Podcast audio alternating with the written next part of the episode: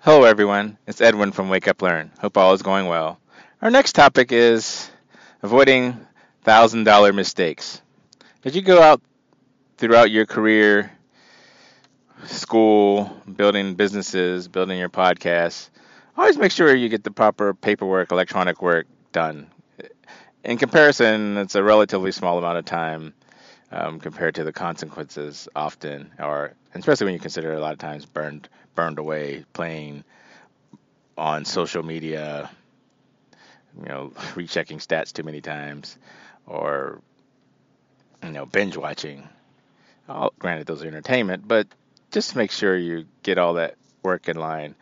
Um, this came to mind when I overheard a conversation someone was uh, calling in about some benefits for unfortunately a loved one that had passed. And and you could tell the conversation was the person had passed and they didn't file the proper paperwork which is just is like a horrible situation where you know they didn't file life insurance paperwork which you know if you're younger you think you may not need life insurance but i don't think this person thought they needed it either. And the sad part is that the company provided at least a year's worth of salary um, life insurance for free. You know, you just fill out the paperwork, which seems odd. They should just fill it out for you, but of course they don't, and that's how the underwriting works. Um, so this family member probably lost, you know, sixty, eighty, hundred thousand dollars just because the person didn't elect the paperwork within the allotted time. Now, granted, you you know if you have the energy, you can go fight a lot of systems, but it just stuck in my head that this tedium of you know where people just stick it to you and burns a lot of time unnecessarily. You know, just get all your paperwork together, um, especially for loved ones or even for yourself, because there's other paperwork the person probably hadn't done. And I know in a freewheeling creative mode, you don't want to deal with any of that and I fall into that trap myself. I just like to create, and but have to check myself and actually make sure I do fill out proper paperwork. And you know, and the company still had the audacity to you know ask for after telling them they didn't have insurance because they didn't fill out the paperwork. You know, oh by the way, you know, do you still have the equipment we had? And so it just was that was just a horrible situation. Another situation that always comes to mind is with these students uh, that don't fill out financial aid paperwork, whether it's for grants, low interest loans, scholarships.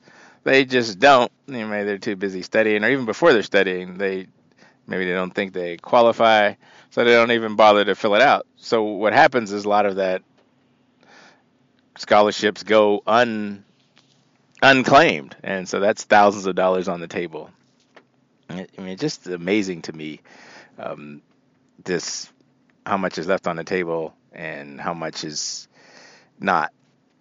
And our third point, mm, third situation I always like to do is one thing about paperwork and keeping things going by the book sometimes is when you need to challenge some injustice that's going on, always, and you're looking for bias, follow the letter. That way it makes it clear that the bias stands out. I mean, in this recent case of where there's a case in Starbucks where the barista called the police because someone wasn't ordering anything, and everyone knows that people sit around Starbucks for hours without ordering anything, um, and it's a, an enraging situation. So obviously there's some bias somewhere, and people get caught up on the fact that they didn't um, do a particular task.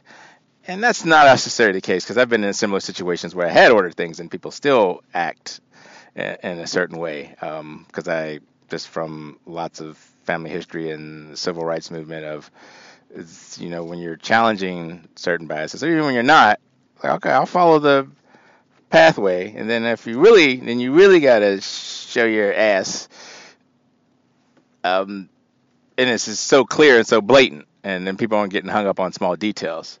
I mean, even when you if you go study history, when you think of Rosa Parks challenging um, the situation, it's often claimed that you know she sat in the front of the bus or the back of the bus.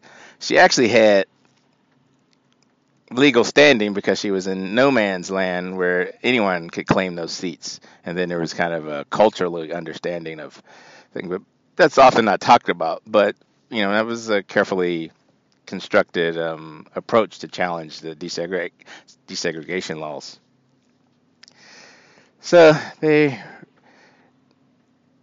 so in that, hopefully this inspired you to you know, fill out your paperwork, keep things in line so you can not be distracted by them when you're fulfilling your dreams and working on your dreams because they can take a lot of time just by if you've taken a few hours of your time earlier, a few minutes of your time just to get your proper ducks in a row.